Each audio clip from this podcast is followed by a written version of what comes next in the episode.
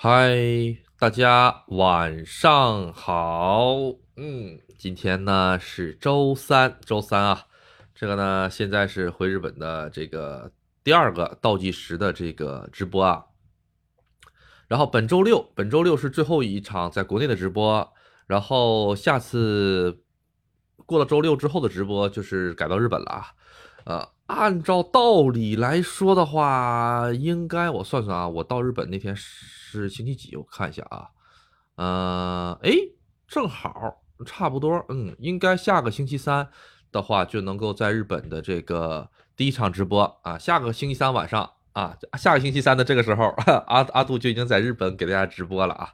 嗯，好的，如果不出意外的啊，好，嗯，大家晚上好，晚上好，嗯，这个大家呢先进一进人啊，咱们这个慢慢的这个开始啊，准备开始，准备开始，嗯，各位怎么样？今天晚上这个晚饭都吃了吗？嗯，好，咱们今天呢，大家讲讲什么呢？我记得昨天晚上有一位朋友在群里讲哈，就是说这个防灾的这个事情，嗯，都都吃过了哈，各位。好了，对对呀，毕竟都这个点儿了，九点半了。好，正好讲了防灾的这个事儿了哈，然后呢，就给大家讲一讲这个防灾的这个呃防灾背包这么个东西。哎，防灾背包是个什么东西？可能很多朋友都不知道啊。啊，防灾背包呢，对于旅游的朋友们呢，意义不大。嗯，不用准，不用买，也不用准备。啊，因为呃，如果说是真的是你点儿背啊，你在银座啊买东西的时候发生地震了，我我跟你讲，那银座里面那吃的喝的老多东西了。日本的那个自动贩卖机，只要一发生地震或者是什么自然灾害，它里面就会断电。一断电，这个自动贩卖机里面是有一块蓄电池的。它到时候就会不要钱的往外吐东西，大家明明白吗？所以说真的是只要是到了这个真的是灾害的时候，它有的自动贩卖机就会往外吐东西啊，尤其是一些大的旅游景点啊和一些大的一些，比如怎么说呢？就是说平时很难买买得到水的一些地方，比如山沟沟里面的一些什么哈，它那些自动贩卖机都有这个功能，自动贩卖机上也都会写明白的，所以大家并不用害怕这个。但是昨天那个朋友说是在东京嘛。孩子在东京留学哈，啊，孩子在东京留学的这个时候呢，这个该怎么办呢？啊，其实阿杜还是推荐呢，如果是在留学生活的话，还是买一个这个防灾包。这个防灾包是个什么玩意儿呢？啊，阿杜给大家讲一讲啊，防灾包呢，实际上哈，呃，顾名思义就是个书包啊，那个它有它也有书包的形式，也有手提包的形式，用书包的形式比较多啊。这一个书包里面主要有什么呢？主要有一些。这个吃的喝的，哎，用的还有这个背带，哎，和这个各种各样的垃，就是怎么说呢？垃圾袋也好啊，啊，大小便的之类的，就是大小便了之后，你得有一些东西，呃，怎么说呢？把这个东西盖住嘛，不让它有味道嘛。假如说你家住住在那个高层，突然间发生地震断水了，哎，你断水了之后，我跟大家讲啊，你是不是就没办法冲马桶了？哎，所以就有一种东西像猫砂一样，它会铺在这个上面，哎，像石灰粉铺在这个上面，哎就好了，就不会有那个味儿啊啊！但是我如果推荐，如果真的是这样的话，还是推荐各位这个直接去这个 公共厕所去上啊。呃，好吃的喝的这种东西呢，因为日本的这个灾难呢，按照按照咱们中国人的理解来说是比较多的啊。但是在日本的话，你就觉得是很正常，因为每天都有灾，每天都地震的话，那那那个地震那就不叫地震了，就跟每天都是太阳从东面升起，西面下去一样，每天都会有地震发生，慢慢慢慢的就习惯了，啊，然后吧，呃，它会有一个水，这个防灾水这个东西呢，其实在日本是一个很怎么说呢，很普遍的东西，哎，很多大的自治体，哎，自治体又是什么玩意儿？阿杜给大家讲一下自治体是什么？自治体是日本各个地方政府的自己搞的一个东西，叫自治体，就是自己管自己。大家能明白吗？啊啊，比如说大家到日本旅游的时候，尤其是到农村，啊，为什么城里的话吧，这个东西不是太明显啊，高楼大厦的看不大出来。如果你是到农村的话，你会发现，哎，这一片田地中间突然间出了个小仓库，这小仓库顶上就写了什么什么自治体防灾用具，知道了吧？就是当地这个村的村委会，哎，专门在这个地方盖了个小仓库，里面全都是吃的、喝的、用的，帐篷、睡袋，什么玩意儿都有，还有还有灭火的，全塞这个大大的这个相当于一个简易的一个集装箱那种小感觉。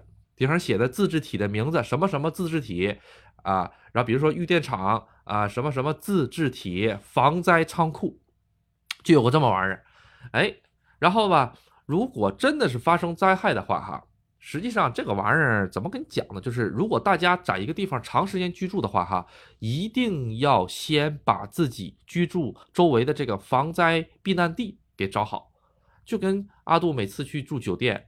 呃的时候都会去找一下子这个紧急逃生路口。啊，阿杜不瞒大家说啊，阿杜昨天和前天去青岛玩了，哈 哈去青岛玩了，青岛还挺不错的，嗯。然后到了青岛之后呢，这个呃逛了一逛青岛的这个怎么说呢，就是比较有名的一些景点呢，那简直特种兵式啊，一天走了两万多步，腿都残了。呃，然后呢就发现，哎，青岛其实也是个蛮不错的地方哈。啊，尤其是以前的那些欧式建筑啊，什么这跑这儿来了呢？哈，咱继续扯回来啊啊，先先不聊青岛，先讲这个防防灾的东西啊。大家到了那儿之后，先去看一下子，哎，各个地方的这个防灾的避难地是在哪里？避难地基本上就分为三种地方：第一，公园儿管它是多大的公园儿它只要是个公园儿基本都是避难地；第二，就是学校，学校呢又分中学、小学、中啊那个小初中。小初中三种学校嘛，大学作为避难地的有，但是主要是作为操场吧，作为一个避难地啊。第三种就是医院和市政府，医院和市政府随便去，那吃的喝的，我跟你讲，用用用不完的用，随便用。哎，那就有人问，哎，阿杜，你不需要那个准备个避难吗？或者是想问问阿杜在日本的期间的时候是？买一些什么避难的东西？我跟大家说个实在话，我们家离酒店两百米，两百米开车三十秒，啊，所以阿杜呢什么都不准备，为什么？呃，真发生灾害了，我就上酒店里，酒店有吃有喝，那个水呀，那个吃的那个喝的跟山一样的，一堆一堆的，所以我所以我从来都不备那个东西。但是唯独呢，我给我的摩托车加满了油，一直放在那里放着，这第一个。其实阿杜还有自行车。哎，阿杜既有自行车、摩托车、汽车，呃，带轮的，反正是全都凑齐了，啊，自行车呢也有，也是放在那儿放着，就是以防万一的时候用，啊，这把回去也也是首先买买一台自行车，自行车这个东西在日本呢，可以没有，啊啊，不好意思，这个怎么说？可以不用，但是不能没有。这东西还是特别实用的一个东西啊！像咱们国内的话，我感觉自行车有没有都无所谓哈，因为咱们这边也没有那么多什么自然灾害啊什么。但是真是发生了什么事情的时候，自行车是个挺保命的东西。阿杜认为的啊，呃，尤其是在我们这些村儿里面，就是啊啊窝门啊窝门村里面啊啊倭寇的倭啊，这窝门村里面嘛，啊这个超市啊或者是便利店呢，相距的都特别的远。每一次去那边，我跟你讲，真的就就是怎么回事呢？如果阿杜下了班去买菜，再走回家的话，基本上得走两公里到三公里。两公里到三公里，我去买个菜，我感觉比我上班都累。啊，其实骑自行车也蛮累的哦，骑两两三公里，没办法，村子就是这个样子啊啊。好，咱们继续讲回这个留学生的这个避防弹防灾包里。这个防灾包里呢，其实还有一些吃的喝的。吃的其实就是压缩饼干，还有一些罐头。这个喝的就是矿泉水。他们这矿泉水哈是放塑料瓶里，能保存五年、六年、七年还十年的水都有，多少年的水都有啊！大家可以到那个超市里去买一些，这些水会比一般的水贵一些，哎，会贵一些。哎，这个贵在哪里呢？我也不知道，但是我但是我能摸得出来，就是他们那个防灾水那个水瓶子哈，都挺硬的，就是不是像呃咱们普通买矿泉水，咱们买的普通买的矿泉水哈，那个瓶子都精薄精薄的，哎，一捏就能给捏碎，啊，一捏就能给它捏小。其实这个是故意的，为什么一捏就能给捏小呢？因为日本它要垃圾分类扔垃圾，你懂吗？所以说你在扔垃圾的时候，呃，必须要把这个。瓶瓶罐罐给它变得最小化，这样你的垃圾袋才能装得多。大家明白？因为垃圾袋是你花钱买的，那垃圾袋不不便宜呢，一个垃圾袋折合人民币一两块钱、两三块钱呢，分大小的啊，所以呢都会这个样子。阿杜之前还没去日本的时候，在国内的时候，我到一个我们公司的日本人的家里去做客，他的一个一个举止让阿杜印象特别深刻，就是当时是喝酒嘛，上他们家喝喝酒，哎，喝啤酒，他他挺能喝啤酒的，就那个大家那个三百三十三毫升的那个啤酒听呢。咕噜咕噜咕噜咕噜就进去了，进去了之后呢，马上的就这这两个手哈，就就就跟那个机器人似的，啪，哎，就把这个呃易拉罐直接给弄扁了，两个手就给弄扁了，咋啦咋啦咋啦，叭就扁了，扁了之后呢，就放到一个口袋里，然后我就想这玩意儿你不用这么搞，在中国的话你随便扔。咱们每个小区里都有很多志愿者，志愿者呢，呃，年纪比较大，他们总是喜欢在这个垃圾箱周围翻找，他们就帮你给回收了，你就不用垃圾分类了。你垃圾分类的，他们也得那个，他们都到了到了看到了之后，他们也得给拆开，他就对这个东西很不理解，哎，他就很不理解这个东西。当然，日本哈也有一些流浪汉啊，他们也会去捡这些垃圾，公园里的这个呃易拉罐啊也好啊，水瓶子也好，其实。有个事情哈，阿杜讲一讲，就是大家去日本的超市买完了东西之后，你如果不要塑料袋的话，你可以用这个日本的这个超市给你提供的一些纸壳。阿杜以前节目里讲过啊，那个纸壳箱子都是免费的，超市旁边那个车里，哇啦卧了落了一人高的那个纸壳箱子，随便拿。哎。然后呢，这个纸壳箱呢，你扔的时候呢，你在每周呢有固定日子是要扔这纸壳板的，你再把纸壳板扔出去就行了。但是呢，这些东西按照现在来说的话啊，呃，就是按照现在日本来说，这些东西都是要花钱扔，哎，或者是呢怎么说呢？就是说它产生不了一个价值，就是咱们这个纸壳板呢，咱们自己的老百姓手里是产生不了价值的。但是咱们国内呢，这个纸壳板那可是小区大妈大爷们的这个珍宝一样的东西。你拿快递箱一丢，马上就有人过来捡。这个东西特别值钱吧？因为国内纸壳板确实挺值钱哈。其实哈，日本的纸壳板也很值钱，只不过呢，没有人去卖而已。哎，没有人去卖啥意思？就是没有专门去捡纸壳板卖的这个人儿。其实纸壳板也能卖钱，在日本，易拉罐的也能卖钱。但是你不知道的是，他卖的那个钱。比如说，我去捡一个小时的易拉罐，我去捡一个小时的纸壳板，你知道吗？你就是上这个道边去，去当个机器人，拿个小棍儿在那指挥，左转，左转，左转，左转，左转，你就一直挥着胳膊，挥一个小时的钱，就够你捡一天易拉罐，够你捡一天纸壳板了。所以没有人捡这个纸壳板和这个和这个纸纸壳子，大家明白吗？啊，很多 homeless 是什么呢？homeless 就是说，在日本叫做这个无业游民，他们喜欢睡公园睡睡桥洞子，哎，他们这些老头老太太呢，呃，老太太比较少，老头偏多吧哈，他们就是喜欢去捡这个易拉罐去。那就有人说阿杜，他们为什么不去干这个？就是什么来着？就是干交通引导员啊，什么玩意儿的？哎，这个是这个样子的啊，有的人呢不喜欢干活。大家能明白吗？啊，有的人不喜欢干活，有的人呢，就是就是这些，怎么说呢？就是说，哎，我每天捡捡瓶子也挺好，也挺开心的，啊，我翻翻垃圾桶也挺开心的，我不愿意去干那个活，干那个活你一站站一天啊，或者是什么？有些人的身体干不了这个活，明白吗？一站站一天，你拿个棒子一在那挥挥挥，那玩意儿你你试一试，很累很累的。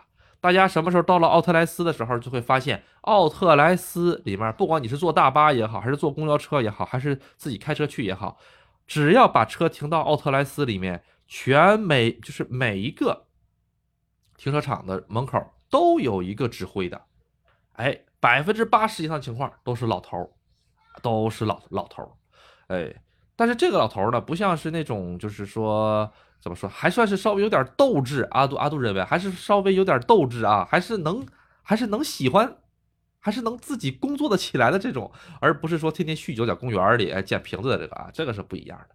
这怎么又捡回瓶子来了啊？咱们继续讲回这个防灾啊，我是使劲往回拉呢啊，大家 啊，继续讲回这个防灾这个东西啊，嗯，一会儿再给大家讲讲这个无业游民的这个事儿啊，嗯，好。防灾的东东西呢，就不得不说，在日本防灾里面最重要的一个东西就是收音机。收音机这个东西哈，很多零零后的朋友们可能都没见过收音机是个嘛玩意儿。哎，收音机是个嘛玩意儿？他可能见都没见过。哎，啊，是吧？啊，收音机这个东西在日本，说实实在在的，家家户户都会放一个。那请问，有收音机就会有什么干电池，也就是咱们的五号电池、七号电池、一号电池这种大电池，在日本。你只要是去超市也好，或者是到那个大的一些 home center，就是家居城，像宜家这种家居城也好，电池永远有它的一个专属的一个呃货架，各种各样的电池跟山一样。然后呢，像咱们买菜的时候什么啊，特价白菜放在这个人流量密集最大的地方哈，放个架子，上面放一堆大白菜。哎，在日本的话就是放一堆电池。大家明白吧？这个电池的这个需求量在日本是相当之大，啊，因为为什么呢？呃，日本的这个收音机很少有充电式的收音机，基本都是干电池式的充音收那个收音机比较多。因为干电池这个东西它有个什么好处？比如说你给手机充电，咱们都是用充电宝是吧？那请问什么给充电宝充电呢？是不是还是得找插座给充电宝充电啊？那其实有个事情是大家可能不了解的啊。就是像三幺幺大地震的时候，三幺大地震的时候哈，比如说千叶啊，因为东京圈里面很多里面都都停电了啊，你包括千叶，还有一些像是埼玉那个农村的那些地带，那停电停水停两天三天呐，你知道吗？停两天水停三天水，那是为什么呢？这个就得扯到另一个东西了，就是扯到上面这个电线的布局上的问题了。其实水管哈爆裂的很少。是因为什么？是因为没有电，所以呢，这个水泵就工作不了，所以这个水就输送不了到各个人家里。那请问这个电是为什么呢？因为日本的这个电线全部都是架在空中的，没有走地下的。大家到了日本，不管是在城里也好，还是在村里，城里可能不是太明显啊。城里的话可能会沿着这个楼走，就他可能会在楼里面走，或者是在楼边上走，所以就看不出来啊。街道上只能看见电线杆子。啊，或者是看见路灯，看不见这个电线。但是你到了农村，呃，你到了这个普通的偏点地儿，你就会发现道边全电线，电线密密麻麻的。为什么呀？因为这个电线全部都是架在上面的，不能埋在地上。你埋在地上了的话，你就找不着它了，哪儿断的，明白吗？就找不着它是哪两块断的，所以找不着。哎，那怎么办呢？哎啊，不是不是那不是那怎么办啊？所以呢，全都是挂在天上的。这个电线，但是你只要一发生地震了之后，发生地震了之后，停电的最大原因是什么？不是变电厂有问题，也不是发电厂的问题，而是树的问题。日本有很多大树哈，那个树一倒了之后，再加上下雨，这个土石一松的时候，一倒了之后就把线给压断了。他们那边为什么能停电停个三天？你知道吗？咱们就是按照咱们中国人理解，哇，停电停三天，他们基础设施也太垃圾了吧？啊，确实哈，你想想啊，这一发生大地震了之后，它是这几十公里的输电线，啊，几百处树的倒塌，这树全挂在上面了，明白吗？所以说，它光清理这些树就清理很长时间，所以才这么长时间。哎，大家大家能大家能理解了吧？哎，就这么一个问题。所以说，干电池是在日本一个很重要很重要的东西。干电池除了用收音机以外，还有用什么？就是说这个。呃，相当于灯一样的东西啊，大家见没见过那些？就是怎么说呢？那些手提灯，像煤油灯那种大小的那种东西哈。那种煤油灯大小的东西，其实在日本挺受欢迎的。但是它不是烧煤油啊，里面都是放电池的，放电池的很少有充电的，也有充电的，但是放电池的偏多。然后就是那个给手机充电的，五号电池或者七号电池放一个进去，就可以把这个电池的电量转到手机里面那种干电池充电器。这种东西特别的多，特别的受欢迎啊！啊，朋友们可以去买一点啊。然后睡毯这个东西可以考虑买一个。哎，睡毯这个东西啊，日本的气候变化也是蛮大的啊。呃，如果真的是你点儿不好，到了冬天发生什么灾害的话，我跟你讲，没有没有空调的话，那是相当的难受啊。就是呃，怎么跟大家讲呢？日本没有地暖，那就是也不能说是没有地暖，你要自己盖的房子可能会有地暖，但是没有像咱们这边集中供暖啊，没有的啊，也没有说是那些是什么给你弄个呃这个暖气片呐什么玩意儿的，没有的，全都得靠自己家里来搞啊。像我们玉电厂的话，窝窝窝门啊，窝门，像窝门玉电厂，倭寇的倭啊，窝门玉电厂的话嘛，呃，说实话。基本上隔热或者是防冷效果都很差，夏天嗷嗷热啊，冬天嗷嗷冷啊，然后每天吧就是处于一种什么饥寒交迫的那种感觉。到了冬天的时候哈，得睡电褥子啊，呃，在所以在日本电褥子卖的也很火，呃，因为阿杜是东北人啊，就是电褥子这个东西，阿杜。嗯，怎么说呢？睡是睡过，但是我在山东睡过啊，东北没怎么睡过电褥的这种东西，因为我们东北这个到冬天供暖，那简直都可以穿半截袖吃雪糕那种感觉。而且山东也有这个集中供集集中供暖啊，虽然没有东北那么时间长，但是也有集中供暖的。但是你在日本没有电褥子就活不下去，你知道吗？这个电褥子就是你的这个能活下去的一个希望。哎，其实那个墙体啊特别的薄，阿杜当时住那个房子哈。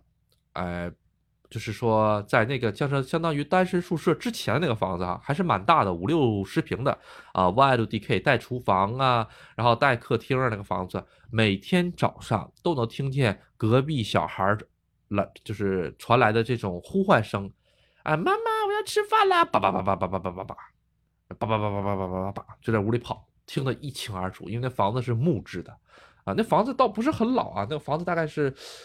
零八年还是一零年建的啊，在日本的这些房子里面算是比较年轻的了啊。日本那昭和建的房子七几年，那五那五五几年的房子也有，七几年啊呃八几年的房子满大道都是啊，很正常。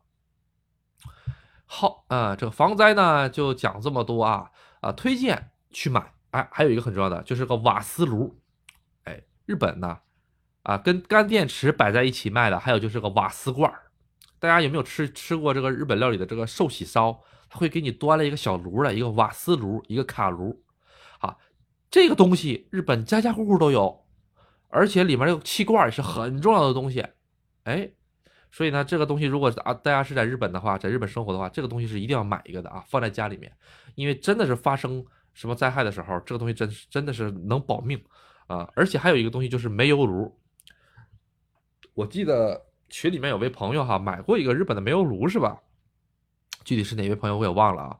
这个日本的煤油炉呢，它是不用电的，它是放电池的，哎，然后呢是放清油的啊，放清油怎么说呢？应该跟清油也扎扎沾不上太大，不好意思啊，沾不上太大的边儿。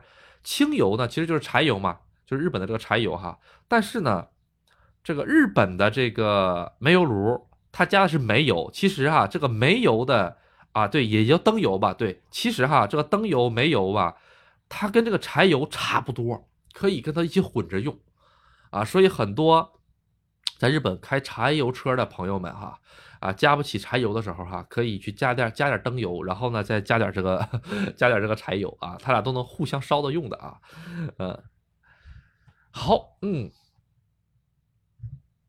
嗯。好嘞，大家的话有什么问题的话可以提问一下哦。我记得群里面有好几位朋友是想来提问的啊。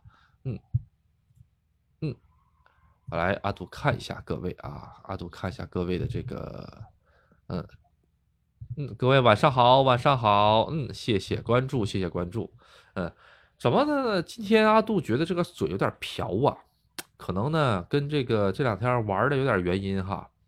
昨天前天一共走了将近四万步，啊，然后身体很累，咱说实在的。然后今天一回来之后也一直上课，然后可能今天晚上这个直播吧，嘴就稍微有点瓢。嗯，阿杜慢慢的说，今天给大家慢慢讲。嗯，好。这个是神户港坐船三角票，阿杜了解吗？不了解，不好意思啊。哈哈哈哈哈 啊，这个你这个真是难到我了，就我我这个哈 呃，我这个我我我就是一个普通人啊，我就是在日本生活的时间长一点而已，知道了一些大家不知道的日本的生活而已啊。但是这个呃这么具体的这么神户的这个事神户的城市我也没没去过，不好意思啊，不好意思。嗯，好，看看啊这个啊，哎，看下一个提问啊，杜哥从大阪到玉电厂或者吉田。呃，家人出行怎么走最方便？嗯，好，这个没问题，这个我熟，这个我熟。呃，从大阪坐新干线到三岛，啊，给给给你们提供两条线路吧。啊，第一条线路最省事儿，但是有点远。啊，第一个啊，稍微远，而且费点钱什么呢？就是说，直接从大阪到东京。啊，从大阪到东京，到了东京之后，东京就有，啊，到了东京之后去哪里呢？去新宿车站。新宿车站，到了新宿车站之后，新宿南门站就是新宿南南口。南口一上来之后，马路对面就是新宿巴斯塔，就是新宿的这个高速大巴公交车站，就去这儿。啊，这个地方有全有往全日本走的高速大巴去。窝门玉电厂啊，呃，倭寇的倭，去窝门玉电厂的有直达的，一个半小时；去这个富士吉田的，呃，就是那个山梨县的富士吉田的和呃和河口湖那个那那旮瘩的有直达的，也是一个半小时。在那个地儿是最方便最方便，但是呢，你得多走一点距离啊啊，因为等于是先到东京再回头这种感觉啊，对，但是。你要是说我想在伊豆旁边玩一下，或者是阿杜以前讲过的那个昭金市附近玩一下子的话，或者是我想上个修善寺玩一下子的话，我跟你讲怎么办？直接坐车到三岛，静冈县的三岛市，一二三的三啊，小岛的岛，三岛市啊，从这个大阪到三岛也是坐到东京那趟车，只不过你在三岛下，你在三岛下了之后。直接坐电车倒到招金，坐电车就就坐一站电车啊，转到招金，然后从招金就有那个刚啷刚啷刚啷那个破电车到我们玉电厂了，那个叫玉电厂线，到玉电厂，嗯，那个站下。玉电厂一共有两个车站，一个叫南玉电厂站，一个叫玉电厂站，千万别在南玉电厂车站下。南玉电厂，你一下了之后，你就会发现啊。农田真绿啊，千万别到南玉电厂线站站下啊，就到玉电厂车站下啊。哎，这个是这个样子，从静啊，从招金车站到这个玉电厂车站大概要半个多小时吧，到四十分钟左右。嗯，好。然后你如果是到了玉电厂了的话，怎么去富士吉田？从玉电厂的话，去在这个玉电厂车站的那个叫什么口来着？乙女口，也就是奥特莱斯的那个口，那边有到富士吉田的大巴，也有也有去东京的大巴，或者你直接到奥特莱斯，奥特莱斯这个坐大巴一下车那个地方就有去富士吉田的大巴，直通的，哎，从也也是一个半小时左右吧，正好是个三角形，啊，对，好，这个是路线啊，全都是完事儿了啊。想在富士吉田玩，嗯，那我推荐你先到。这个东京，从东京直接坐大巴干到这个富士急啊，就是干到这个，哎，它即使有有直接到富士急的车，或者到河口湖都可以。到了河口湖了之后，或者是到这个富士吉田，富士吉田的那个 JR 车站就叫做河口湖站，啊，就叫做河口湖站。所以大家千万要看好站名啊。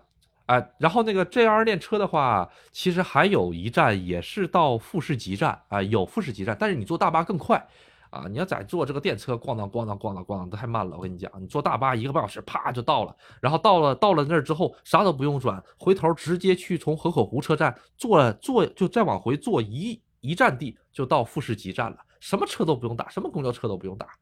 嗯，哎，这个阿杜啊，对别的地儿不熟，就这附近两百公里太熟了啊，呃。好，看看啊，这个下一个啊，啊，阿杜刚才说修善寺的这个事儿嘛，去修善寺呢，从招金可以去修善寺的，去招金可以去修善寺，修善寺的话是有电车的，但是你到了那个电车之后的话呢，你还得走一段啊。修善寺阿杜推荐，阿杜推荐啊，可以作为伊豆的一个项目来玩，不要把它拆出来作为这个河口湖、山中湖，或者是作为香根来玩。为什么？修善寺那个地方，它你说实话有点偏，在山沟沟里面。你如果到了那儿之后，如果是靠交通公共交通工具到那儿再回来的话，不合适。你如果是包车的话，那个地方是作为这个包车的起点或者终点的游玩。明能明白什么意思？就是说你包车的话，可以从修善寺作为起点玩整个伊豆，或者是从热海下来了之后，从这个最后一站是玩它，呃，也可以。呃，但是你要单独去玩它，没有特别大的意义啊，因为那个地方你交通。时间你算进去的话，成本不是太合算，啊，还不如到热海去看一看花火，有这个时间。嗯，好，看看下一个啊，下一个这个是问对人了，对，这这个就就就这边熟，你问我别地儿我都不知道，啊，等于说从东京走最方便，啊，之前在品川坐过大巴，嗯，品川那边我没坐过，哎。呃，因为是这个样子，阿杜的路线很简单。阿杜是每次去日本，包括这把也一样，是从上海、浦浦东到那个叫什么玩意儿来着？羽田机场到羽田机场，不到成田机场。成田机场鸟不拉屎啊！我到羽田机场，我到了羽田机场之后，我直接坐有轨电车，大概是不到一个小时左右，我就能到新宿。我从新宿。直接就有开往这个玉电厂的大巴，啊，这条路线我走过很多次了，所以我一直都是走这条路线。好，看看啊，阿杜，现在国人到日本旅游安全怎么样？没问题，去玩就行啊，不要害怕这个东西啊。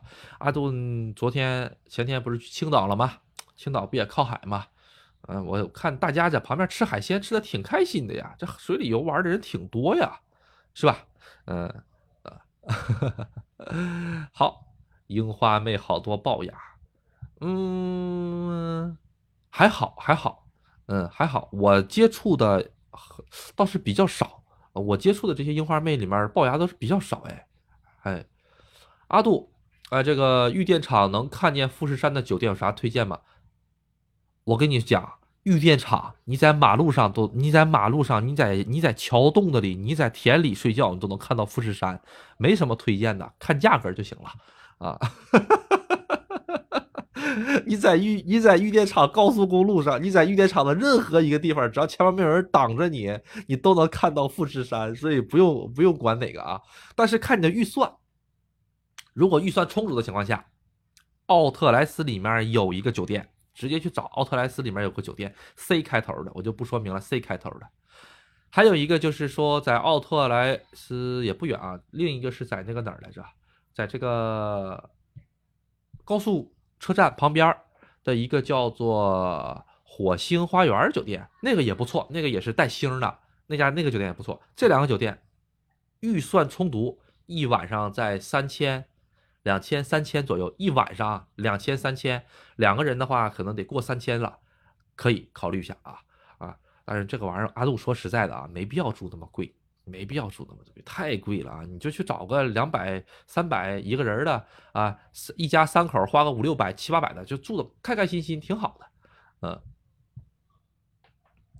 好啊，主要嗯好，成田没事就别去，快到千野那成田。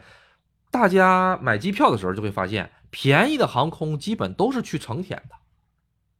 成田和羽田在在东京是一个什么感觉呢？成田是其实是一个主打廉价和国外的一个线路，就是外国人都在成田下，或者是你要去外国都是成田的飞机多。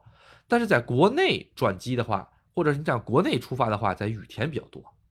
啊，阿杜推荐有能力。可以到羽田附近去住一住啊，啊，或者是在羽田机场去，因为羽田离市里很近。你不管是离东京啊，还是离这个神奈川呢，还是说离中华街呀，都很近啊，没有那么远。但是这个成田就远了啊，但是它也有这个快速的什么磁悬浮啥玩意儿的，大家可以坐一坐，那玩意儿也行。但是嗯，羽田我也去过，成田我也去过，阿杜还是比较喜欢羽田，羽田那个感觉更加怎么讲呢？嗯，就跟这个呃动车跟复兴号的那种感觉吧，啊，稍还是稍微有一些区别的这两个飞机场，嗯。呃，杜克哪里的抹茶最好吃？抹茶，抹茶这个东西怎么讲呢？我我吃着日本都一个味儿，没啥区别。我给大家介绍一个比较具体的地方吧。哎，还是在玉电厂市。玉电厂市出了车站，走路不超过十分钟。有一家老字号、特别有名的一家店，阿杜这把回去也会继续打卡，给大家分享一下这家店。这家店特别有名，而且特别贵啊，特别贵。但是呢，呃，你要是跟道边的或者是跟超市的那些抹茶比呢，那个、那个、那个东西肯定是这个呃不是一个级别的。但是按照咱们旅游的感觉的话，还还 OK。你要是天天吃那玩意儿，确实挺贵。他们家最有名的一个是什么呢？就是羊羹。和这个到了夏天的一个抹茶的一个卡奇沟里，卡奇沟里的中文叫什么名来着？卡奇沟里叫什么名来着？碎碎冰，还是叫什么什么冰来着？有没有有没有知道阿杜现在想表达的那个中文叫什么名？我现在想不起来中文叫什么了，但是我知道日文叫什么卡奇沟里，呃。就是樱桃小丸子，拿个那个冰块，擦啦擦啦擦啦擦啦擦啦，哎，然后下了一堆冰屑，然后浇浇一点汤汁的那个那个东西，浇点什么果汁啊，或者浇一点什么的，啊，嗯，哎，可以理解为抹茶星冰乐这种感觉。他们家的这个抹茶绝了，我跟你讲。然后呢，旁边还有一个抹茶味的羊羹，啊，这个图的话晚一些吧，晚一些阿杜发到这个各个平台里啊，呃。阿杜夏天的时候，每个星期都要去吃一次，多少钱呢？大概在一千五百日元，一一千五百日元一个冰渣子，啊，就是按照一个卡基勾利来算的话啊，一千五百日元那是上天了啊！大家不知道有没有在夏天去看花火大会？啊，什么叉叉冰啊，就是拿个机器咋啦咋啦咋啦咋啦，弄一堆碎冰到碗里哈，弄完碎冰了之后，然后再给你浇点果汁啊，浇点什么东西让你吃，那玩意儿撑死啊，两百日元、三百日元、四百日元的东西，是吧？那边卖一千五百日元，好家伙，七十五块钱，按照现在人民币算，但是他卖这么贵，真的是有这个技门，就是怎么说呢？真的是物物超所值。阿杜今天词穷了，真的是物物超所所值。它叫什么名呢？叫头拉诺亚虎之门，老虎的虎啊，然后呢一个门啊。他们家呢，你一进去之后，你能感觉出来这个装修那够够的了啊。你这个钱估计都花在这个装修上了啊。它外面就是一个我们玉电厂的一个啊窝门玉电厂的一个主主街道。啊，比较车流量比较大，但是你一你一进到院里之后，你就会发现院里全停的是高级车，啊，没有人开这个呃小盒子来吃的啊啊，因为它很有名儿，因为所以也很贵，开小盒子来来来来吃的比较少啊啊，基本上都都是好很就是怎么说呢，有一些档次的车，最关键的是什么呢？你进去点餐的时候，我跟你讲。这个玩意儿，我我我第一次去的时候很尴尬啊，和大家讲一讲，也无所谓。我第一次进去的时候，嗯，然后服务员都都都都在忙，没有人管，就是没有人管我们，你知道吗？因为它是一个大厅，特别大的一个大厅，大厅的这个部就是大厅的左半部分，只有零零散散的几个小吧台。右半部分就是像博物馆一样，大家知道吗？玻璃柜台里面放了一堆东西。后来阿杜就先上那儿上那个玻璃柜台里去瞧了一眼啊，卖羊羹的，他们家卖羊羹。啊，大家可能不知道，羊羹这个东西可能很多人都吃过啊。在日本，羊羹是属于高级和果子。和果子是什么东西呢？就是说是他们那种点心。羊羹是很高级、很高级的食材啊。知道吗？羊羹一定要配高级的这种抹茶，他们两个才对味儿。为啥？一个甜，一个解腻，哎，他俩就他俩就对上味儿了。所以大家如果说是到日本谁家去做客啊，或者你到日本的某个品牌里去消费你消费到一定程度了，人店员儿哎，去去去去，叭叭叭叭叭叭过来了啊，给你端来了一个啊巧绿巧绿的，跟那个绿油漆一样的那个茶，旁边还附了一个小小的羊羹，还给你拿了一个小勺子，勺子旁边还有一个小小的一个相当于一个小小刀片放在这儿了，哎，放在这儿了，哎，我跟你讲，那玩意儿就就就这一小套放在这家伙一千日元左右，你想你得消费多少钱，你才能换一套这个东西？高级店才有啊，高级店才有这个东西。他们家那羊羹里完事儿了之后，摆的一大排啊，还哎呀，因为阿杜小时候就吃过羊羹啊，那玩意儿稀甜，阿杜不是特别喜欢吃啊啊，但是呢，怎么的呢？你要是跟他们家这个抹茶的这个碎碎冰一起吃，那这个味儿我跟你讲升华了。所以阿杜一个星期去吃一次，为什么一个星期去去吃一次啊？我这个嘴真是瓢了，今天晚上啊。为什么一个星期去吃一次啊？嘴瓢了，因为啊，真是吃不起啊啊！我跟大家讲，中午去吃烤肉才一千九百八一位，他们家吃个 吃个碎碎冰就要一千五，我再添五百日元，我就去吃烤肉去了，你说是吧？啊，你你偶偶尔吃一次还是可以的，所以大家可以来品尝一下。就是到了那儿之后哈，就不知道该怎么办，你知道吗？就是。他也没有明显那些用餐区啊，也没有什么，大家就特别安静、特别绅士的。到了那种地方，没有人说话，一个特别大的一个房间，特别空旷的一个屋子，没有人说话，大家都在静静的在那里享享用。店里面可能是熏香了还是什么，味道特别安静。然后呢，这个放着特别轻柔的音乐。然后我在那儿很无助的时候，突然间来了个日本人店员，哎，特别小声的跟我说：“哎，不好意思。”咱是要用餐还是想买什么伴手礼呢？我说我用餐，我用餐，啊，然后我就这个啊，他就把我带到这个小小小座里，带到小座里了之后，第一件事你知道是人家是什么吗？哎，人家是把这个花给你放着，桌上有个桌桌桌子上有个小花，那小花把那个花对着你摆一下子，这个就细节，我跟你讲啊。哎，一啥意思呢？告诉你，这花是现摘的，你在这花的这个钱都包括这个花了。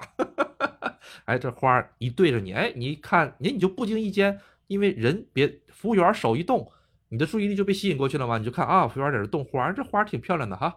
哎，小花瓶挺别致的。过一会儿，哎，他就先上来什么？先上大麦茶上来的，这玩意儿都是有讲究的，先喝大麦茶清口。哎，大麦茶清口，大麦茶温热的。啊，我跟你讲，这个东西，他们家这个店，我跟你这个套路太绝了。先上大麦茶是温热大麦茶，温热的，先让你口腔啊温热一下子啊，把这个味蕾全部都给它激活了。告诉这些味蕾啊，上课了，上课了，准备干活了，都起来，都起来，不给你拿冰水，拿冰水一下子这个舌头就麻了，你知道吧？拿温热的给你激活一下子，哎，然后菜单一来。哎，那个菜单我一看哈，最便宜就是一千五啊！算了，我就点这个最便宜一千五的吧。两千五的套餐都有，我大哥两千五啊，够我够我晚上去搓一顿烤肉的了。算了，我吃一千五的就可以啊。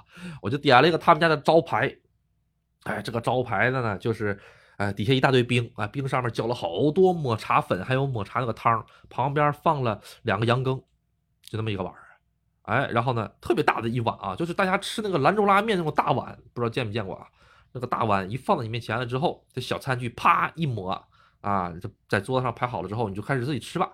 哎，我跟你讲，这个东西哈，大家吃有一绝，你先吃完了这个抹茶之后，入口的那个感觉会震惊到。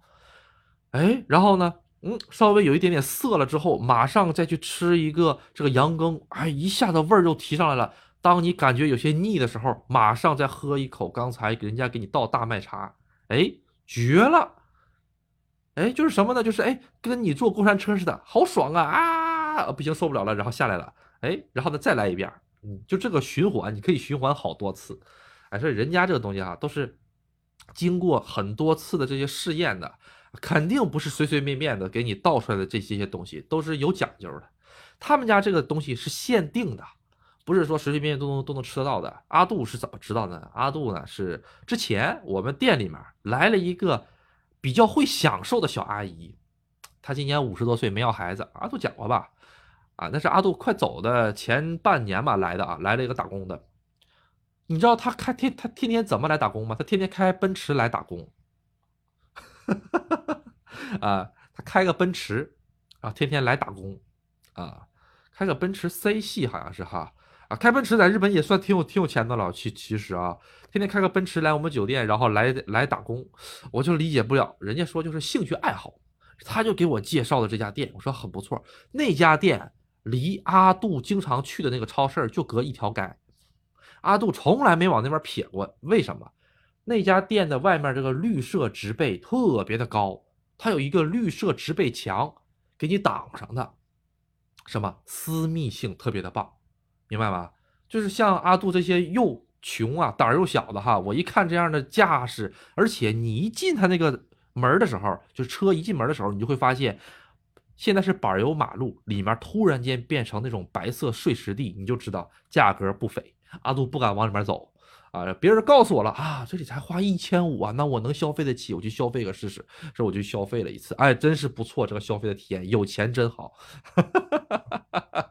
哎，所以大家可以下把去尝试一下，价格不高，但是绝对会让你在这么一个小破的农村里面也能体验到这个比较高档的一个茶屋啊。嗯，好，咱们看看朋友们的留言啊，嗯。富士急酒店应该很贵，别住富士急呀。富士急玩完了之后，坐电车啊到这个河口湖站，从河口湖站坐大巴，想来玉电厂来玉电厂，想回东京回东京，上富士急住啥呀？是吧？花钱花在刀刃上，一下子，你要是一家两口人的话，跟你老婆一起去玩，或者跟你老公一起去玩，两个人在富士急住和在玉电厂住，一下就能省一千块钱呢。一千块钱买什么不好？够去吃一顿正经棒棒的和牛了，啊，连吃带拿的这种啊，呃，都够了。所以说这个，呃，很多朋友嘛。可能就是因为这个信息差的原因，不知道这附近哪里便宜，不知道这附近哪里贵，所以就会造成这种情况啊。其实不用住在旅游景点的。有一次啊，在缅锦细町地铁遇到一个日本人，开口管我要钱，啊，give me money，我愣住了，这是个啥情况？就遇到过这一次，他也很紧张，一会儿就跑了。你可能是没注意到他手里面的铅笔刀吧？啊，或者是你没注意他的手里是不是有什么别的东西？一般一般情况下，日本人不会有这种情况的啊，不用管，不用管啊。他要是这么说，你就赶紧跑，啊，或者你就说韩语啊。好，呃，有一次在长，这个是华氏吧？酒店有免费温泉，我英语问人家是否 feel，呃，feel，他愣了半天，给我回了福利福利。福利啊，对对对，是福利福利，对的对对对，福利就是这个，福利就是这个什么福利 WiFi 嘛？福利 WiFi 是什么东西？福利 WiFi 就是免免费的 WiFi 呀！啊，给我干懵了，才反应过来啊，嗯，好的，我觉得阿杜工作过的酒店和那个平和公园附近吧，我十年前去过那儿两次，全无印象了。和平公园的话，确实在那附近。嗯，和平公园的话，阿杜还是挺大家推荐大家去一下子的啊。走路的话，离市区稍微有一点点远，嗯，但是不花钱。那个景点儿，嗯，不花钱，可以看到各个国家的狮子，各个国家的狮子啊，因为它归根结底是属于是一个佛教的一个，呃，相当于一个，它那个公园里面有个舍利塔。啊，里面有一些高僧的一些这个舍利子啊，还有它里面有各种，就是全世界各个地方，只要是信佛国家的佛都那个怎么说，信佛国家的狮子都有，我也不知道是为什么，但是那个地方蛮值得去玩的啊。阿杜到时候回去了之后也会给大家奉献，呃，出来他这个视频让大家看一看里面长什么样子啊。嗯，好，阿杜喝点水啊，今天晚上状态不是很好，嘴一直瓢。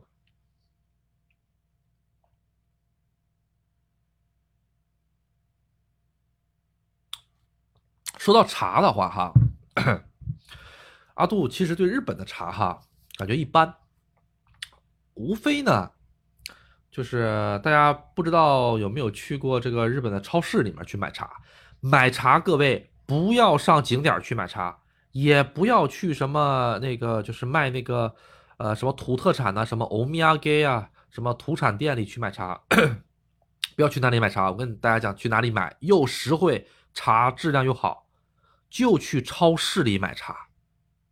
去哪儿那个大超？去大超市，不要去便利店啊！便利店那玩意儿不不行的。去大超市，哎，如果各位到了那个靖港的话，靖港市就就是整个靖港县就产茶的啊。靖港这边的话，那个用啊，Max Value，呃，这个大超市的话都有专门的这个放茶的这个柜台，里面有各种各样的茶。阿杜之前回国的时候。啊，怎么说呢？阿杜是去日本也带茶，回国也带茶，回国就带日本茶，去日本就带中国茶。呃，日本茶的话呢，呃，像我们呃那个本地靖港产的这几种，叫什么靖港的那个叫什么茶来着？靖港其实产的那玩意儿也是绿茶哈。它也分等级的，它也分高中等级的，高中低三个等级的，阿杜都买过。还有的茶，我跟你讲，那个外包装金黄金黄色的，哎呦，包装老好看了，但是是纸袋的啊，不是盒的。他们没有像咱们这种过度包装的，没有的。然后，哎，你就直接买一包，也不贵，一千日元，高档的就一千日元五十克，啊，就五十块钱五十克。中档的话，五百日元或者六百日元，哎，你都买回来。它有它有金的，有银的，那包装送人老好了。你送给领导，你看一看。阿杜那个茶也尝过，我跟大家讲，不及国内铁观音。他们，呃，日本人喝茶的这个点跟咱们这边喝茶这个点是不一样的。咱们这边呢，喝这种茶，比如说是铁观音也好，喝这个，呃，金骏眉也好，呃，就红，不管是红茶类。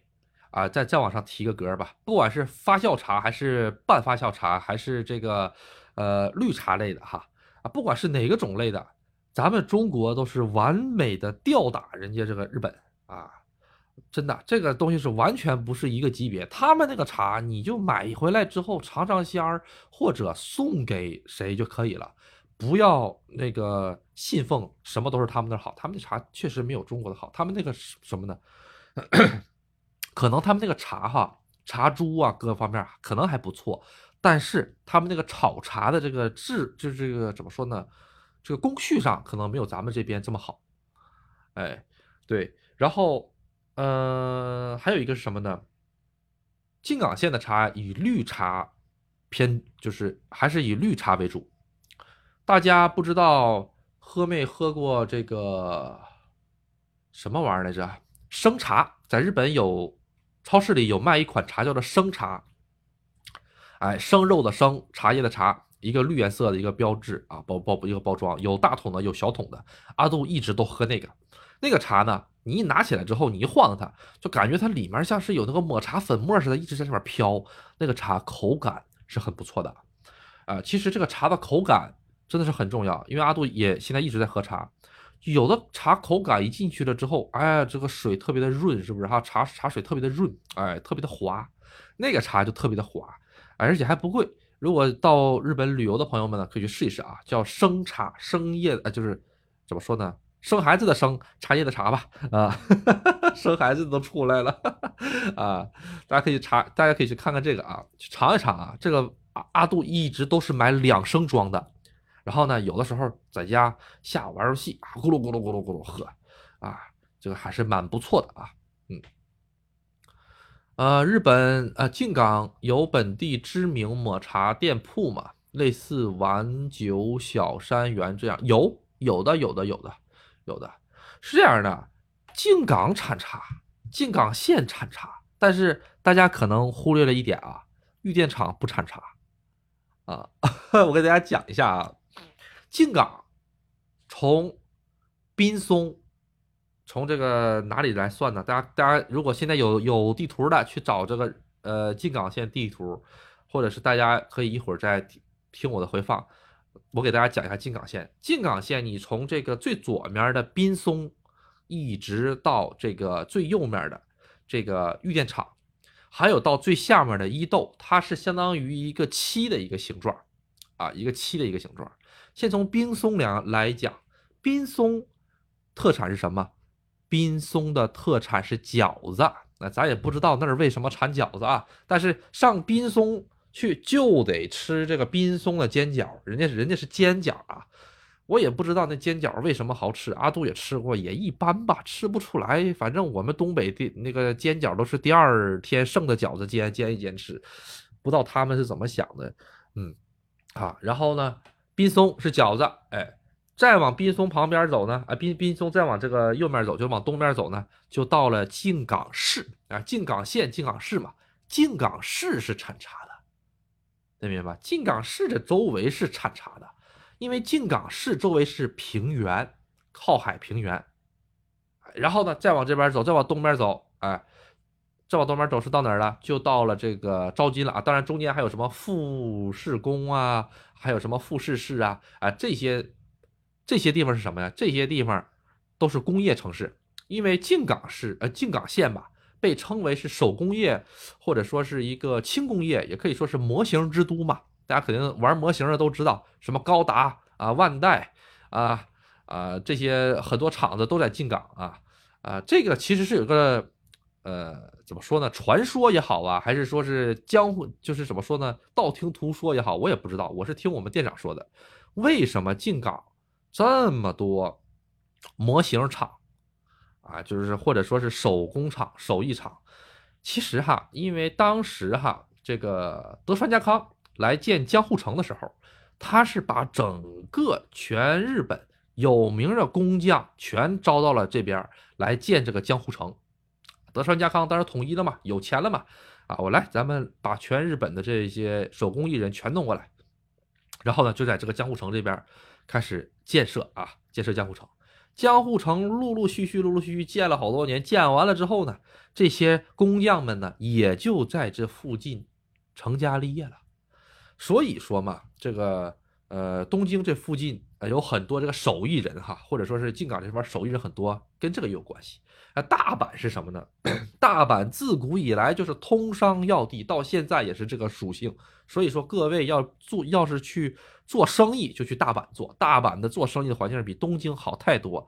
就拿一点来说，签证下发率、永住签证下发率，大阪直接吊打东京，比它高好，比它高十几个点。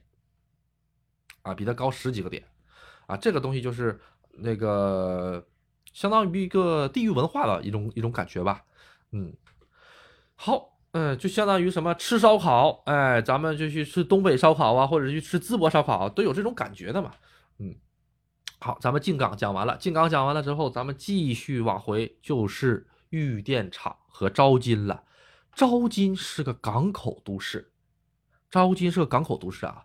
它呢是有日本第一深水港，哎，第一深水港，那日本不是不是不是全面全面临海吗？对，全面临海。但是招金它有个特殊的是什么？招金市的这个大海哈，它呢往前走大概两百米，就是你从这个海边往往这个海里面走两百里，直接就干到大陆架下面了。直接就下到深海里面，直接就进到海海沟里面了。所以招金那边有很多很多的深海渔业资源资源，别地儿是没有的啊。所以是招金，它有一个很有名的地方，就是说招金的这个深海博物馆，里面都是深海的鱼，长得奇形怪状的鱼啊啊，都在那个里面。哎，招金呢，所以渔业资源是比较丰富的啊，很多的鱼呢，只有招金有，其他的一些海港是没有的，呃。好，然后呢，差不多的话，招金再往上，招金其实和三岛，招金和三岛，它俩是连在一起的，特别特别近的一个城市，他们两个基本上就是贴在一起的，他们两个车站就一站，招金站和三岛站坐 JR 就一站。啊，你在上面逛荡一下子，还没找好座呢，哎，下一站三岛，三岛啊，到站的朋友们请跳车啊，你就可以跳下去了啊，是吧？啊，就就这么一站，特别近啊。然后，呃，好，昭金和三岛的上面是哪儿？就是玉电厂，高原都市玉电厂。下面是哪儿？就是整个伊豆啊。伊豆的话，那就比较广了啊。伊豆的话，里面还有从从整个东头转一圈，一直到这个西头转一圈的话，大概三百公里不到，两百公里左右，大概大大小小分布着呃十几个城市吧，啊，或者是加上农加上农村小岗村儿，这里面十几个小岗村儿吧，啊，最大的就是热海、伊东，啊，然后我想想啊，呃，下田，啊，然后啊松崎，然后土肥金山。然后修善寺没了，就这点破玩意儿啊，剩下的就没就就就没就就没什么玩的了啊？怎么又讲到这儿来了？好，那好，伊豆的特产是什么？伊豆的特产啊，大家讲一讲啊。伊豆也有茶叶，但是只有一部分。伊豆的特特产并不是茶叶，伊豆的特产是这个哎什么玩意儿来着？是这个瓦萨比。大家知道了吧？就是大家吃的个芥末，那个玩意儿是伊豆的特产。哎，那个玩意儿哈，在静冈长不了啊。静冈静冈市不产那玩意儿的，知道吧？就伊豆产这玩意儿，因为呃有山有水，而且质量水的质量还特别的好啊啊，都是经过火山岩过滤的，矿物质出奇的多啊，所以伊豆产的这个秋葵啊，不能秋葵山葵吧？呃。这个质量也好啊，价格也好，都是一顶一的贵啊。好，那玉电厂产什么呢？哎，玉电厂哈啥也不产啊，就按照自然资资源来讲的话，玉电厂，玉电厂产大米啊，玉电厂倒是有大米啊啊，但是那大米太少了，嗯，估计够我们本地农户吃的。嗯，好，看看啊，这么讲不一讲富士宫，好，富士宫哈。富士宫呢，给阿杜的一个印象呢，就两点。第一个，它是靠近富士山的三个城市之一。啊，哎，你要这么说的话啊，行吧，它它它是呃这么说吧，在静冈县里面，跟富士山搭上边的就两个城市，一个是玉电厂，一个是富士宫，就它俩搭上边儿。富士市的话搭一点点边儿吧，但也不算搭搭搭太多啊。富士宫跟富士市是两个城市啊，不是一个城市。富士宫的特色是什么？是这个他们家的炒面，富士宫炒面，哎呀，最有名，全日本有名啊啊，或者说是关东有名。他们家这个炒面的特色在哪里？就是这个，不知道大家知不知道青岛有一个特色是什么？本来都想买的，给忘了。就是这个五花肉啊，用这个油啊炸一下子之后脱脂了，那个叫什么叫叫什么脂来着？啊，干脂还是叫什么玩意儿来着？在我们东北叫油脂了，啊，青岛的那个玩意儿是特产哈，阿杜忘买了，那玩意儿阿杜可喜欢吃了，油脂了。哎，富士宫的特产就是油脂了炒面，就是那个油脂了哈，你拿一点点油脂了切的碎碎的。然后呢，下一点点橄榄油也好，或者下一点点色拉油也好，哈，啊，橄榄油和色拉油的话，味道是不一样的。然后把这油脂了下去，油脂了出了一点点油了之后，马上开始下什么呢？下这 cabbage，cabbage 是卷心菜。下下完卷心菜了之后，然后呢，你就把这个面放进去，啊，面放进去了之后，稍微倒一点点水，然后呢，搅吧搅吧搅吧搅吧，最后一步就是这个凉灵魂酱汁。这个酱汁都是跟面一起卖的啊，啪挤进去，搅和搅和搅，擦就能出了。日本人吃这个炒面都会配着一种这个榨菜一样的，或者说是咸菜一样的吃，就是生姜小干鸭皮就是一种被染成红色的这种姜丝儿也好，姜片也好，跟着它一起吃，清爽解口啊，味道特别的好。哎，这个就是富士宫的一个特产啊。呃，富士宫呢，其实也。也是跟玉电厂差不多，相当于一个半高原都市，也是一个，呃，说实话啊，呃，这个外呃年轻人流就是流 怎么说呢？年轻人走的比较多的一个一个城市吧。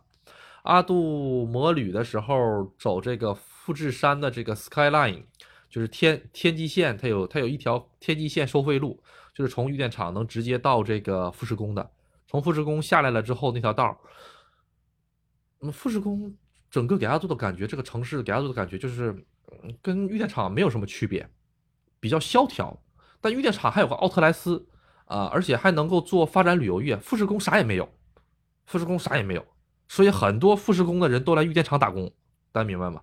但是富士市不一样，富士市啊，不是产苹果那个富士啊，富士市它有工业的啊，其实还是不不错的。山梨县产的苹果、白桃、葡萄挺好吃的，但是太贵了。对，对，这个山梨县的苹果的话，阿杜接触的比较少，白桃和葡萄阿杜比较了解啊。呃，因为我们当地的物产店呢，每年到就就就现在这个季节，桃子只要一下来了，物产店直接开的车上这个老农民家里去收购桃子。一箱一箱往回收，收完了之后再再转卖给我们这些呃无知的群众啊。其实呃一个一个桃子的话，折合人民币大概在三十块钱左右，三十块钱人民币左右一个桃子，五百日元左右啊。山梨县的桃子，葡萄的话主要是晴王啊或者飓风。呃，阿杜在日本看到的葡萄里面吧，飓风的话是价格比晴王要贵一点点的，可能跟品种有关系啊。因为山梨县就在我们旁边，飓风那一串大概在五百克啊，四百克、五百克左右，就一斤吧。那一串葡萄，呃，就能卖到两千日币，卖到一百块钱左右。但秦王就卖不到那么高的价格啊。秦王、飓风、阿杜都吃过。秦王的话偏甜，飓风的话口感更加多一些，呃，偏酸偏甜，而且很有层次。阿杜更喜欢这个飓飓风的这个感觉啊。哎，啊，阿杜都什么时候去买呢？阿杜都是呃。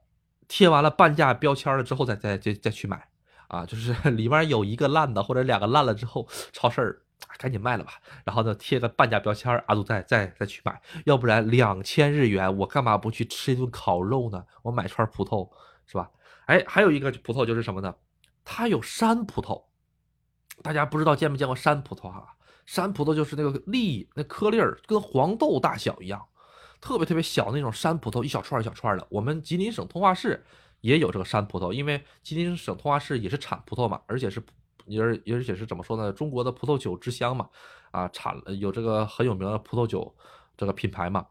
我们那边每年到葡萄这个采摘的季节，道边都有卖这种小串的葡萄，专门是酿葡萄酒的。酿葡萄酒不是拿这个飓风去酿的啊，没有拿那个酿，都是拿专门酿葡萄酒那种小的，特别特别小那种葡萄去酿的。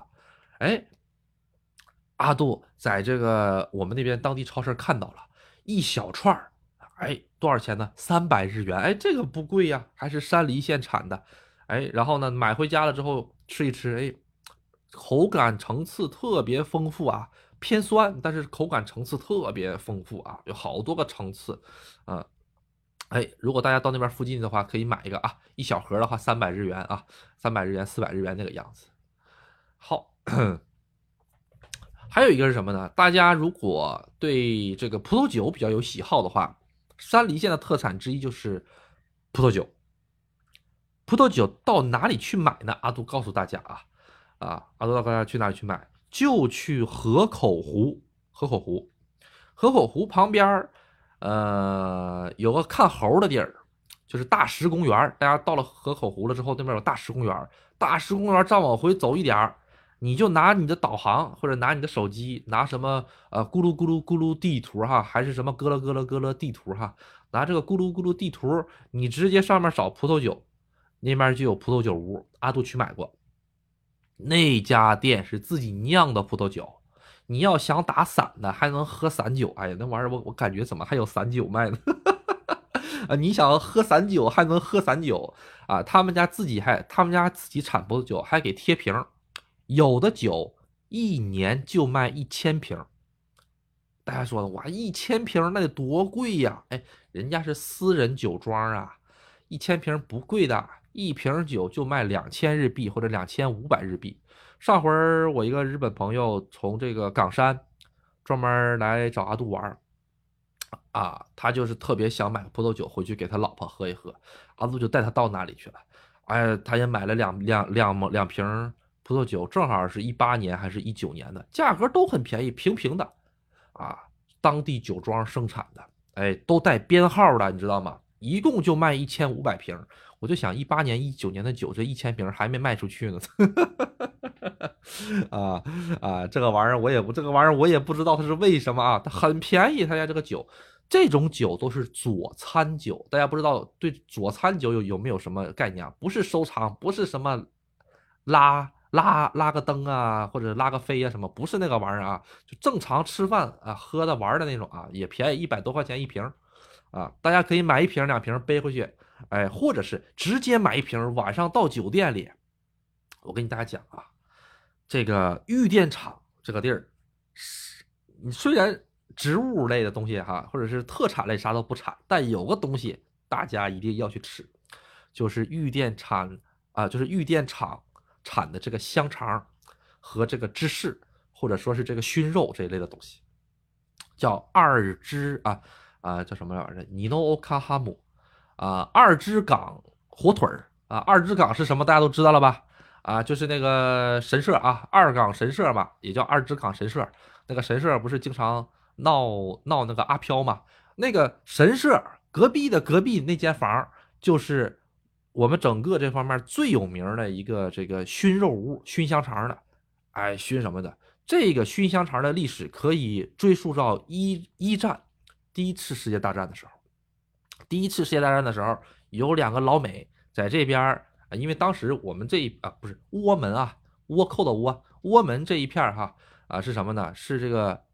老美或者是这个老英啊，或者是什么，就是那个西方列强的什么呢？呃，不是把日本国门打开了吗？打开了之后，那边是他们船员家属的疗养地。疗养地是什么呢？就相当于是别墅，大家明白吧？那一片都是别墅区。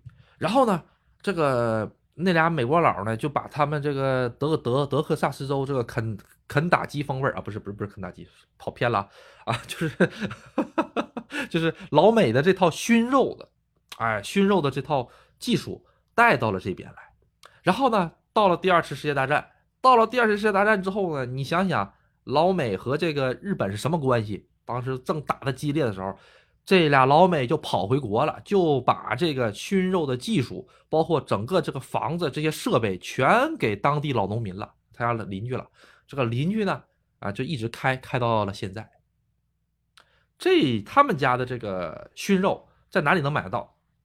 哎呀，就是香肠啊、火腿啊这些玩意儿在哪里能买得到？我给大家讲，还有排骨，就在这个玉电厂车站乙女口。一下了车站之后，旁边有一个相当于是呃 information，就是说是大家可以到那里去问一问。哎，我我到到哪里玩啊？旅游者中心吧，在那里可以买到。这第一个，第二个是玉电厂市的各大超市啊、便利店。有的便利店有啊，有的便利店没有，各大超市都有，啊，阿杜到时候会把这个图也会回去了之后也会给大家发一发这个东西，冷贵冷贵啊，挺贵的，那一小块肉一百克卖一百多块钱，一克一块钱，但是我跟你讲那个味道让你忘不了，你再结合这个山梨县农家自产一千瓶里面的九九八牌，就是第九百九十八号这个葡萄酒一喝，哎呦，你就升天了。哈哈哈哈哈！真的，哎，日本人他们喝这个红酒哈，特别喜欢配芝士。是大家到了这个呃日本的大超市也好，或者便利店也好，都有卖这些芝士的啊。芝士有圆盒芝士，有有这个条的芝士，阿杜全都吃过啊。因为阿杜原来是大酒鬼嘛，这玩意儿的，这玩意儿论在日本喝喝喝喝酒，尤其是往这个花花的地方喝，阿杜还是比较了解的。芝士条的不要吃，去吃啥呢？就买这种圆盒的芝士，圆盒芝士一盒两百日元，然后里面是大概放了六个啊，然后呢就是那种三角形的芝士，那个玩意儿，哎，特别的怎么说呢？口感呃软绵啊，然后呢带一点点的咸味儿，下酒特别的好，嗯，大家可以去试一试啊，尤其是下红酒特别的好啊，红酒或者是 whisky。啊，或者是美酒啊，都不错啊。啤酒的话，我觉得啤酒和白酒的话，阿杜觉得还是花生米更好一些啊啊。嗯，好，嗯，看一下啊，下一个问题，达到多少收入可以接孩子父母去办家啊家家族志在签证？有具体金额要求？具体的金额要求，人家入管局没有写。但是有一个大概的一个区间，在三百万日元左右，但是你不要有抚养，有一个抚养加五十万。假如说你现在在日本就一个人，你没有任何的抚养，啊，没有抚养的话，那三百万过了之后就可以把老婆孩子接来了，啊，但是你的爹妈办不过去啊，爹妈不行，爹妈只有一个签证能办过去，就是高级人才签证。除了这个签证以外，谁来了都不好使，永住都不能把爹妈办过去的。但是永住也有一个办法能办过去啊，就是这这个条件比较苛刻啊，就是父母一方丧偶啊，就是爹妈一方不在了。并且剩下的另一方年纪七十岁以上，并且国内确实再无其他照顾亲戚，也就是说，呃，不管是呃咱爸咱妈谁都好哈，过了七十岁，老头老太太只剩一个人最重要的是，国内没有一个人认识老头老太太，没有一个人能照顾他，哪怕这老太老太太有个什么啊。干儿的、干女儿，或者什么表啊、表弟、表妹的那个东西，这个入管局都都都认不了。什么呢？就是说，这个老老老爷子或者是老太太不来投靠你就活不下去，这种情况下才可以。哎，所以这个条件是是挺苛刻的哈。嗯，好看下一个啊，嗯。三百万日元啊，三百万人。假如说你现在已经有了抚养的话，三百五十万，再有一个四百万。嗯，日本旅行最麻烦的是各种交通，各种换乘，吃最便利啊，没啥要求。好几对对，你这个说到点子上了。日本交通真的是超级麻烦。你在市里面还好啊，大家适应适应的话，坐个电车呀之类的。但是，一旦要跨城市啊玩的话，就没那么好玩了。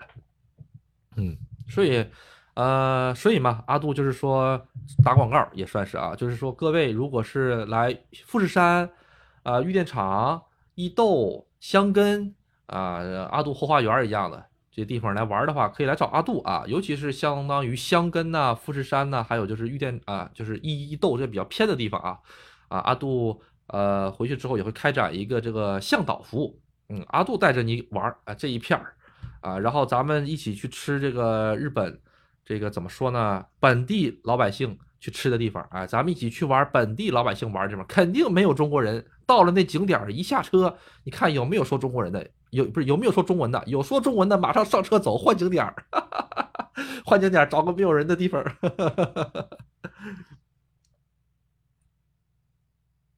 哎呀，渴了，喝点水。然后看看啊，达到下一个，嗯，关西地区，你住哪里性价比会高一些？京都、奈良、大阪，往奈良会便宜一些吗？这仨地儿的话，大阪最便宜啊，这仨地儿大阪最便宜，啊，这个奈良和这个京都为什么不便宜？一个很大原因是什么？就是当然了，你不能这么对比啊，你要这么对比的话，哪里都有贵，哪里哪里都有五星级酒店。哪里都有青年旅旅社，是不是？只不过相对而言呢，是什么呢？是奈良和京都，它都是古代日本的建筑的保留地方。呃，它很多地方的规划不允许建高层酒店，所以很多酒店离景区都很远，尤其是京都，尤其是京都，啊，京都的话更玄乎啊。啊，你要是靠近景区近的那个地儿，那要命；你靠近景区远的那个地儿，你再走一走，你都你都走奈良去了啊！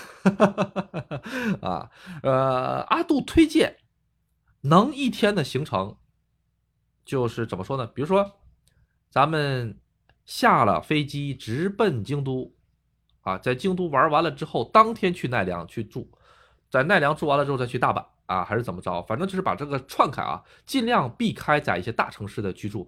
大阪是怎么回事？哎，我正好给大家讲一个，讲一个怎么说呢？讲一个阿杜最近了解到一个比较有趣的一个东西，大家可以去体验一下。大阪，大阪的话有一个商业街，那商业叫什么玩意儿我忘了啊，到时候阿杜再查一下子发到群里面啊。啊，正好在这里讲一下子，各位可以进群啊。进群了之后的话，这个有什么不懂的呀，或者是跟群里面的朋友们交流一下，因为阿杜有很多地方也不懂。你说九州，你说四国，那我跟你讲，那玩意儿阿杜也不是很懂，但是群里面有其他小伙伴懂啊，有其他小伙伴现在就在四国呢，是不是？可以咱的大家一起分享一下经验啊啊！好，如果想加群的话呢，先加阿杜的微信啊，阿杜的微信是 uc 零二零五啊，uc 是小写的啊，uc 浏览器的啊数字的零二零五啊，uc 零二零五。好，咱们这个继续讲一下子大阪，大阪现在呢，呃。怎么说呢？它有一种新的商业模式，嗯，这个东西商这个商业模式特别的好。这商业模式是什么？就是说这个，呃，叫什么玩意儿来着？商店该酒店，大家知道商业街吧？就是不管是在东京也好，在大阪也好，每个城市都有自己的商业街。但是除了东京啊、大阪一些比较有名的地段商业街以外，基本上都萧条了。商业街这个东西，其实是在战前的日本就有。战前的日本就有啊，也就是说是将近一百年前，哎呃就有这个商业街这个东西，车站门口那一那一条街啊最热闹，什么玩意儿都有啊。但是呢，近些年来啊，慢慢慢慢的，由于资本的进入了，现在的日本跟这个咱们中国一样，已经不流行商业街了。就是阿杜很简单，阿杜现在生活的这个城市以前也有商业街，现在商业街全死了，现在。都是哪里最火？什么万达广场啊，什么物月广场啊，啊，什么盘古天地呀，啊，还什么女娲娘娘啊，不是不是女娲娘娘啊，那个就类似这些大型商场，像万达广场这一类的巨型商场，店里面都上这里去了。哎，日本也一样啊，啊，日本最有名的是什么玩意儿啊？什么啊？什么这个百货那个百货？什么拉拉破头啊？拉拉拉拉破头，上海也有哈。拉拉破头在日本就是个平民。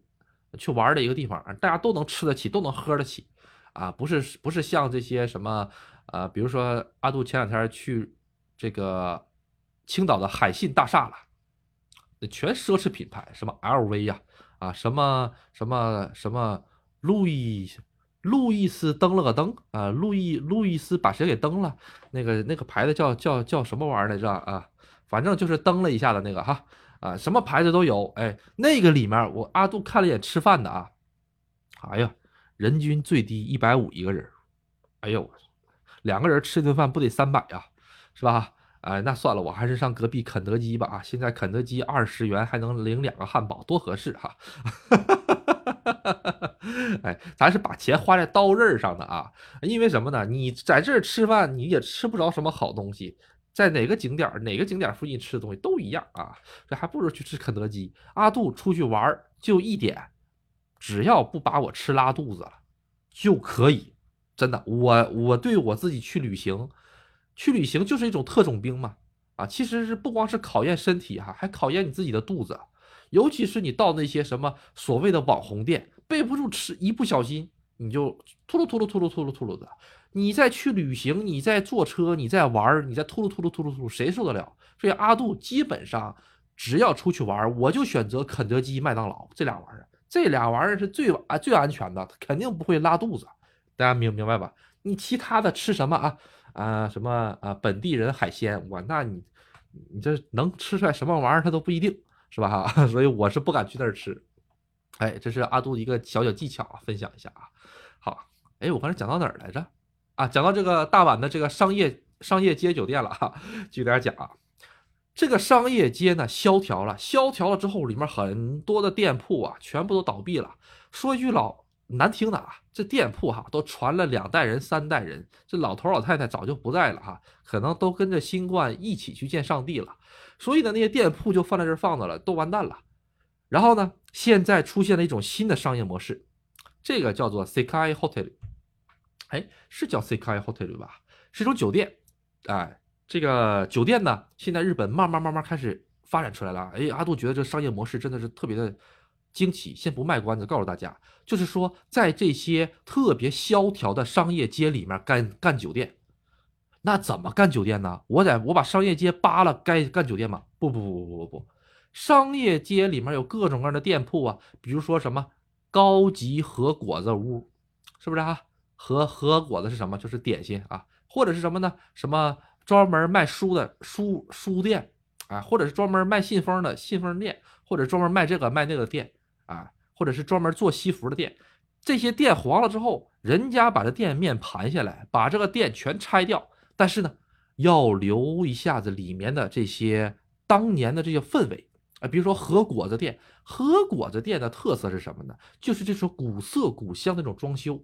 哎，你一抬头看，哇，头顶上那些大柱子，一个两个，一个两个。它即使是在这商业街里面，那它也会有这种，就是怎么说呢？保持这种高级感的这个啊。所以呢，他们就保持这种感觉，然后在在这个商业地街里面，哎，把这个店铺直接改成这个酒店，就是直接在安个门，然后把里面弄一些床啊什么改造一下子。然后特色的东西是什么呢？特色的东西就是，如果你去这儿入住了的话，整条商业街其实都是这个酒店。你可以这么理解，为什么？商业街里面不光有这些用的、吃的，啊，喝的，是吧？哎，还有很多，比如说是呃玩的一些地方，哎，什么什么小钢珠，像像现在小钢珠吧，商业街里面的比较少啊，就是全部都是都算在这个里面的。特别有有趣的一个现象是什么呢？假如说你在这个商业街里面的酒店住的话，我想吃早餐怎么办？很简单啊，人家直接给你推荐到隔壁的这个早餐屋啊，铃木早点屋啊。铃木说你要你要几根油条啊？啊，不对，这串台了啊啊！铃木可能是在哪里学的做油条的技术，咱也不知道啊啊，咱直接上他那儿去吃就行了。然后呢，你去住的时候，人家给你发个牌儿。哎，像小狗牌儿不是不是小狗牌儿啊，参观证一样啊，啊，这个领领导证一样啊，给你挂在脖子上。所有的店家看到了你这个牌子，就知道你是在这个商业街住过的。日本，咱好说不说吧，啊，日本商业街都有商业街委员会，每个商业街委员会定期都会开会，要重振咱们商业街，把咱们商业街哎恢复成原来的这种。怎么说呢？就是说繁荣的景象，但是呢，毕竟啊，时代就是这个样子吧，没有办法，所以他们就搞了一个这个东西，哎，很聪明。你只要挂了这个牌儿，你到哪家商业街里面的，比如说这个呃这个田中肉店，一般日本的肉店不光光卖肉，他还会卖一些肉的副产品，副食啊啊，什么猪爪子呀，什么猪头肉啊。他都不卖啊，他都不卖啊啊！日本人不吃猪爪子和猪头肉的啊啊啊！哎，我倒是希望他们卖，那老解馋了。哎，他卖点什么可乐饼啊？哎，或者是卖一些这个肉的其他的附加品呐？哎，呃，炸了一些东西啊，或者烤的一些哈。你只要有这个牌儿，哎，人家一看见这住的，直接给你个尝尝，哎，或者是优惠给你买，等于什么感觉呢？嗯。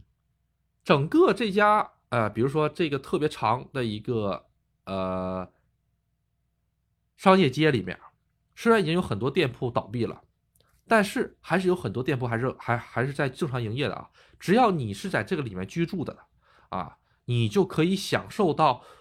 就是一种，就是相当于贵宾的那种待遇。哎，你到哪里面去吃饭？哎，比如说这个里面还有一些小的酒馆和一些小的那些卡拉 OK 屋啊。你到里面的话，人家会把你当贵宾一下对待，因为你是在这里面住着的。哎，这个商业模式挺好，简称什么？资源整合。哎，这个真不错啊！这个商业模式是确实挺不错。所以对于咱们外国人来讲呢，其实是到了日本的话，可以去试一下这个。他们家有个什么好处，你知道吗？他们家是。六个人可以住，可以住六个人，啊，可以住六个人，然后上下两层那种，它每一个房子都不一样。比如说这个房子原来是日式和和就是怎么说呢，卖糕点的，哎，它是这种装修；上一个原来是卖书的，哎，就另一种装修；上一个是卖榻榻米的，就这个装修，啊，是装修也是各各式各样，啊，吃饭是很不错，而且最重要的是它还在市中心，哎，商业街全在市中心，所以大家尽情。这个购物啊也好啊，对，好，这个就是阿杜想给大家分享的啊。这个酒店很不错啊，这个叫做 Sekai Hotel 吧，我记得好像叫哈 Sekai Hotel 叫世界酒店，好像是哈。哎，是不是这个阿杜有点忘了啊？嗯，好，嗯，那住在大阪，每天早出晚归行吗？住在大阪早出晚归的话，阿杜是这么觉得。你如果时间上，嗯，看你有看你有看你想玩几天了，还有就是你想玩的项目多不多？你如果说的是我想走马观花，那阿杜说实实在在的啊，你在哪儿住都没有太大区别啊。但是你要是想深度游的话，我推荐你还是到那个附近去住一下子，嗯，对。然后啊，给给大家讲，给大家讲一个时期的吧，就是酒店这个订酒店的一个时期的一个事情吧。阿杜觉得蛮蛮管用的，就是说很多朋友，今天有朋友阿杜在群里看到了，朋友问，哎，这个什么时候去日本便宜？我给我我我给啊，不好意思，嘴又开始瓢了啊。我给大家捋一捋，怎么什么时候去日本便宜？首先，先从一月份来讲。一月份，一月份呢，赶的是什么呢？赶的是一个日本的这个新年，不要去，尤其是十二月二十五号到一月十号，日本酒店嘎嘎贵。你这个时候，你不是跟中国人抢酒店，你是跟日本人抢酒店。日本人那时候放年假，不要去。淡季是什么呢？是从一月十号到一月底。也就是到咱们中国过年前的这段时间，这是最好的。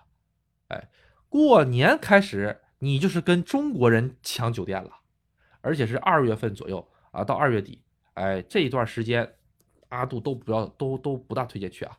啊，一月十号之后到咱们过年之前这段时间是可以的，这段飞机票也便宜，然后各个呃酒店也有，也都便宜。二月份的话，刨出去过年那那段时间也还好。在复在这个樱花开之前这段也还好，三月份到四月份樱花开的，就三月份四月份整个三月四月，我跟你讲，日本疯了，全世界各地都去看那个花，那个那个时候那个价格你就不要想了。好，然后就来到了五月，五月避开劳动节，哎，四月份其实还有一个小的窗口是什么呢？四月中旬到。劳动节之前，这个这个期间也便宜，啊，酒店各个方面。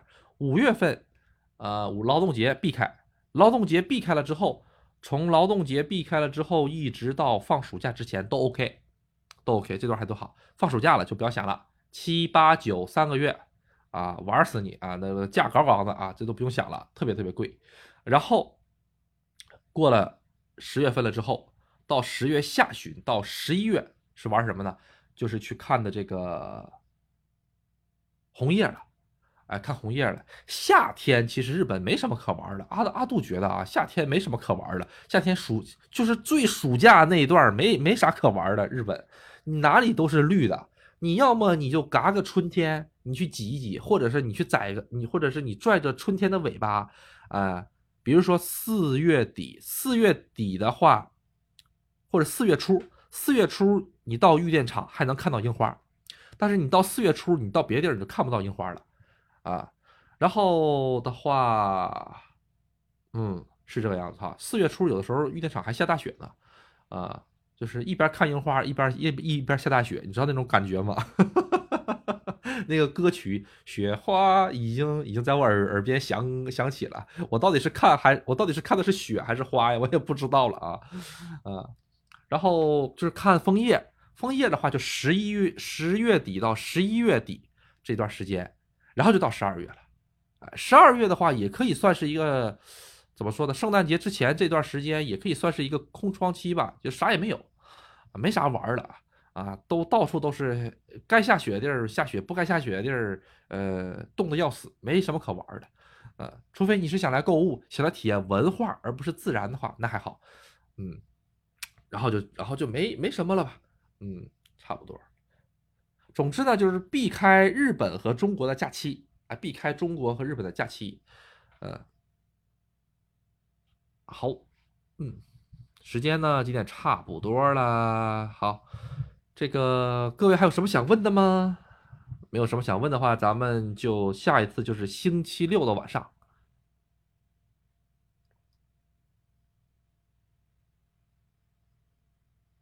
嗯，好，那看来是没有了。好，咱们下一期呢，就是这个星期六的晚上呢，就是这个在国内的最后一次直播了。然后呢，到时候各位有什么朋友的话呢，啊，各不是不不是各位有什么朋友？你看这阿杜嘴已经开始瓢的不行了。各位有什么问题的话呢，可以到群里或者是来私聊阿杜都可以啊。因为群里面东西阿杜有的时候说实话，有的时候来不及看，所以说各位如果想问阿杜问题的话，私聊是最好的一个办法，或者是呃私信阿杜啊，因为其他平台也都可以的。好，最后呢，阿杜再给大家打个广告啊，这个呃，如果呢这个各位。呃，从现在开始，呃，两个月、三个月、四个月之后，有在这个富士山呢、香根这附近呢，有什么呃旅游计划的话呢，可以来找阿杜谈一谈啊。然后阿杜呢可以帮你规划一下啊。然后呢，这个如果时间合合合适的话，哎，你也可以来找阿杜，咱们一起吃吃饭、玩一玩，这都没有问题的。好，最后呢。这个还请各位多多这个支持阿杜节目，给阿杜这个各个平台的刷这个刷刷这个小红心也好，或者是给点给给给给发点什么 月票啊也好啊。好，嗯，今天呢咱们就先到这里，好，谢谢大家的支持，拜拜。